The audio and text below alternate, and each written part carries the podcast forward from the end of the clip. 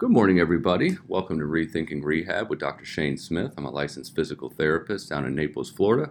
I primarily focus in the outpatient realm for both orthopedic and neurologic based problems patients may be having. It's been a while since I've done one of these. Things have been a little crazy in the office this summer. We've had family vacations, uh, had some staff turnover, different things that have kind of taken me away from doing the podcast. So I've got a little time this morning before my day begins and I had an interesting conversation with a patient last night uh, at the end of my day pertaining to fat loss targeting. And it's a concept I've heard from multiple patients in the past. It's a concept I've looked up online myself to review a little bit more to see what's the reality and research out there with it. So, the concept we're going to talk about today is something that faces most first world countries. Definitely, the United States is severely affected by this and it's the ob- obesity crisis. There are a lot of people out there that weigh more than they should and have unfortunate health consequences due to their weight. Um, it's something blatantly obvious if you just walk around the streets of any given town, if you go into any given restaurant, any given store, you're going to see a good chunk of the people there that are weighing more than they would want to or more than they should. So, the question given to me last night by the patient was is there a way that you can specifically target losing belly fat? Is there a way that I can lose my belly directly as opposed to having to look at my whole body weight loss, which is much more daunting for people than targeting the specific area they're most concerned with in terms of weight? I'd say the three most common areas I get asked about specific targeted weight loss will be number one, the belly, number two, the sides of the hips, where you get some you know, excessive adipose that will hang over the sides of your pants, shorts, which always irritate people. And the last would be the back of the arms. Back near your tricep is a common area for people to gain additional weight in. And whichever area or all of those areas I described you have excessive weight in that you'd like to lose, it would be ideal to think about doing just tons of exercise reps for that specific muscle group right where the fat is to burn it up. You know, I've I've had people complain that if I could just lose this lower little roll right over my waist, I'd feel so much better about how my body looks. Or uh, a female patient a few weeks ago said to me, I don't wear anything that reveals my arms. I wear things that at least go down to the elbow because I don't want the back of my arms to be seen because she was self conscious of the extra fat she had in her arms. So these concepts, these thoughts people have, and I totally get it. And, and, and it would be nice to look at the back of our arms and say, do 200 tricep extensions, burn the triceps until you hardly can move the elbow, and it will kill all that fat sitting in that region. That would be the ideal uh, situation for most people wanting to target a specific area of fat loss. But unfortunately, the reality from research as of today is that concept is not possible, partly due to the way metabolics work in our body. If we are increasing muscle usage, we need to be able to get nutrients to that muscle from throughout the entire body. So it's more of a systemic assistance the body has to all various parts. And you know, if you think about it, a lot of people's legs, whether you be, you know, a little heavier set or not, don't have as much fat in them as usually the stomach may.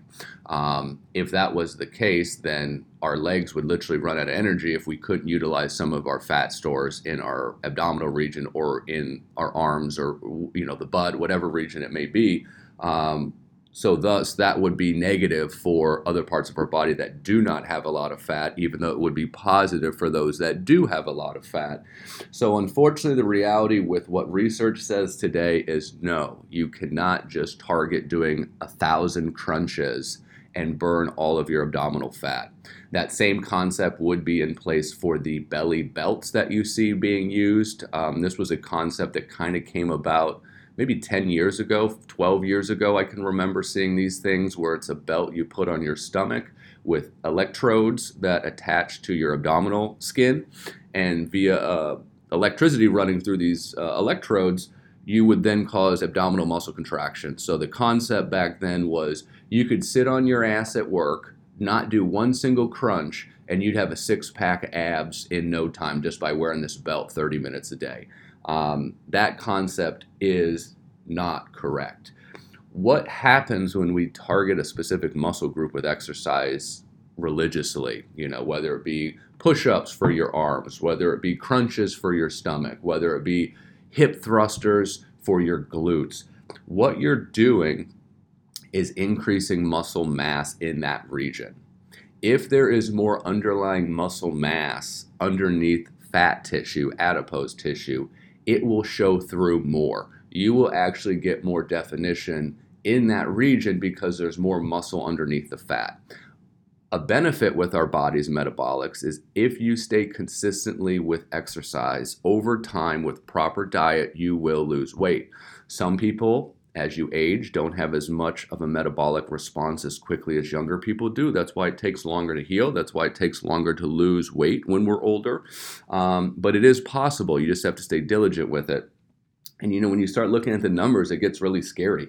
Um, here's some stats that I looked up recently 5 to 10% of healthcare costs are spent on obesity related issues. So that equates out to about $100 billion a year is spent on people that have eaten too much and are obese. Now, when we talk about obesity, we're talking about a body mass index greater than 30, which I can tell you is pretty substantial. Uh, BMIs are calculated based on your height in inches over body weight in pounds.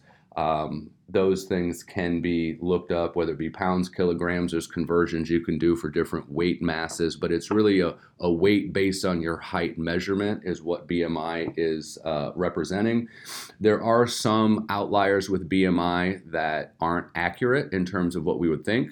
Um, if you are a football player that is 6'3, 255 pounds, you're probably going to come up on a BMI that's overweight or obese, even though you may have, you know, 5 to 8% body fat. Um, that is the slight aspect of BMI that isn't super accurate in terms of if you're heavy, but it's muscle mass that you're primarily heavy with. Then the BMI numbers don't equate out as well.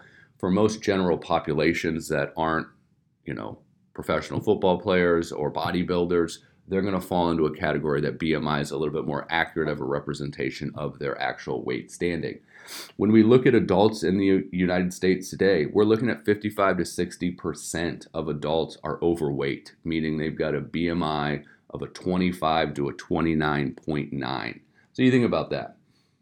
Half or more of adults in this country are overweight it's never good to be overweight. Overweight is a category that is functionable. When you're overweight, you may not have as many disease processes or or, or problems occur at that point in time for your body. But over a given time period, obesity will be the next step if you're not taking care of yourself in an overweight status. So when we look at adults that are obese, which obese is defined as a BMI over 30, uh, we have 22% of our population obese. And I know when you get into the next, the highest category that is even out there to measure weight is morbidly obese. And just based on the naming of it, you know that's not a category you want to be in health wise. So if we're spending $100 billion on people that are obese, why is this happening and what is being done to stop it? And unfortunately, the reality is very, very little is being done to stop it. Um, I personally feel that a lot of the push for obesity, overweight percentages increasing in this country is due to two factors. Horrible diets, eating terrible foods that have lots of oils and other things in it that are extremely toxic on our body that most general public have zero idea that they're consuming crap every day nonstop that is directly relating to their health problems and secondly, is the complete lack of exercise and activity currently going on today. I would tell you the lack of exercise and activity partly has to do with habit, as well as partly has to do with technology, cell phones, other things of entertainment that require no physical activity whatsoever. One of the things that you can do as a parent that's really helpful with breaking this trend with your kids is to actively do things outside or to exercise with them, or at least allow them to see you do some form of exercise a couple days a week.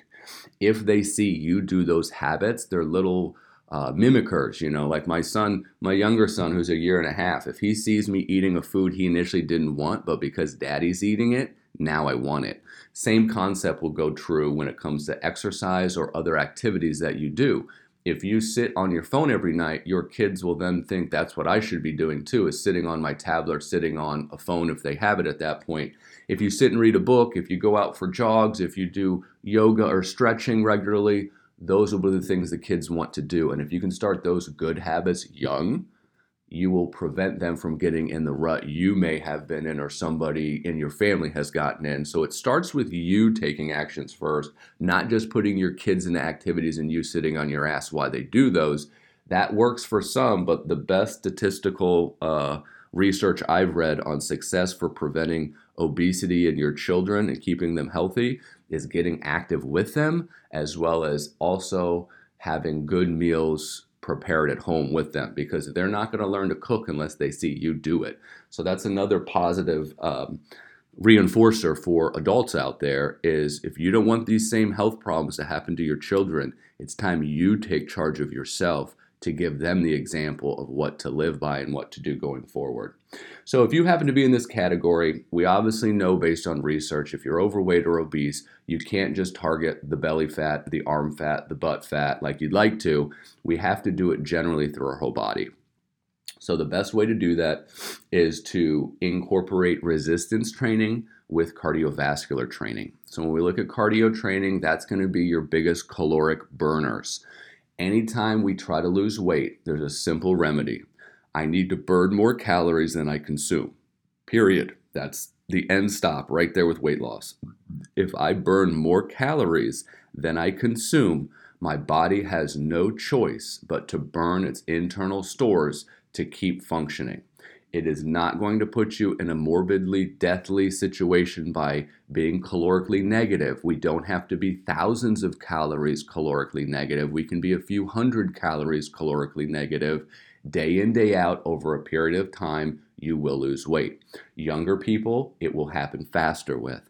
Older people, it will take longer with. It's an unfortunate reality of how our body functions as we age, but it is what it is.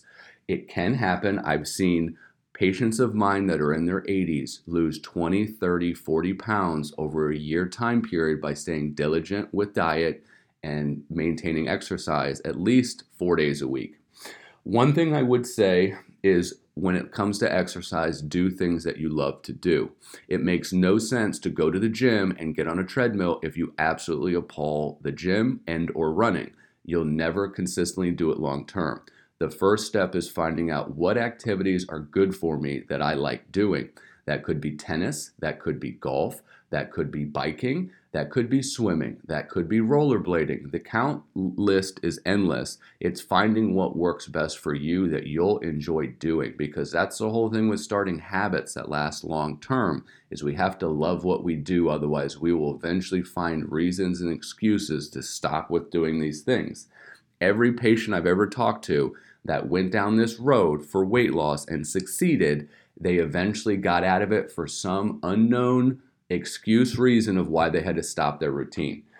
Usually, when we're looking at cardiovascular exercise, we want to have a 40 to 50% VO2 max, or you could think about a heart rate that's going to be above resting but maybe 30 to 40 uh, beats per minute above resting. So if you're a 60 to 70 resting, cardiovascular, we'd like to be like 110, 120 heart rate uh, when doing cardiovascular exercise.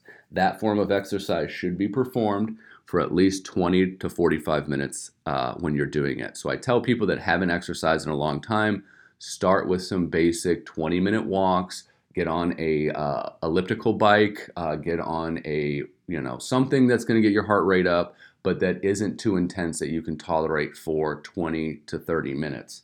You also need resistance training. So you could look at three days a week. I'm going to swim, walk, bike, jog, whatever the cardiovascular exercise you prefer to do. And then two to three days a week, if you can incorporate some form of resistance training that's going to also benefit this whole process. So the calorie burn comes from cardio, the muscle mass gains as well as bone density increases are going to come from your resistance training. So, adding load to your body when you're exercising is important. You'll also see not only bone density increases, you'll see ability to perform every, everyday life activities or ADLs or activities of daily living will all become easier because you have better body control and better strength to move your body. The last thing I would say that is equally important for older populations is a lot of times pain we have in our body is partly due to a weakness issue. The muscles can't function the way we need them to because they're so weak. And and in many people that I treat, pain is a subsequent reaction to weakness over time. So you'll improve pain ratings as well as improve joint health because joints are healthier when they have strong muscles that help control movement through them better. So, to surmise, can we target specific sites of fat in our body? No, we cannot. We can, however, improve the way we look in certain areas of our bodies by improving our diet, exercising at least three to five days a week, incorporating strength training as well as cardiovascular exercises. And over time, you will get the results that you want. I hope everyone has a great day. I hope everybody in the South did okay with Idalia as it came through uh, from somebody that's in Southwest Florida that's dealt with these terrible storms quite regularly recently. I am happy that the damages and or death tolls for this storm have not been too severe. And anyone out there affected, I'm praying for you, and I hope you all have a great day. Thanks again. See you later.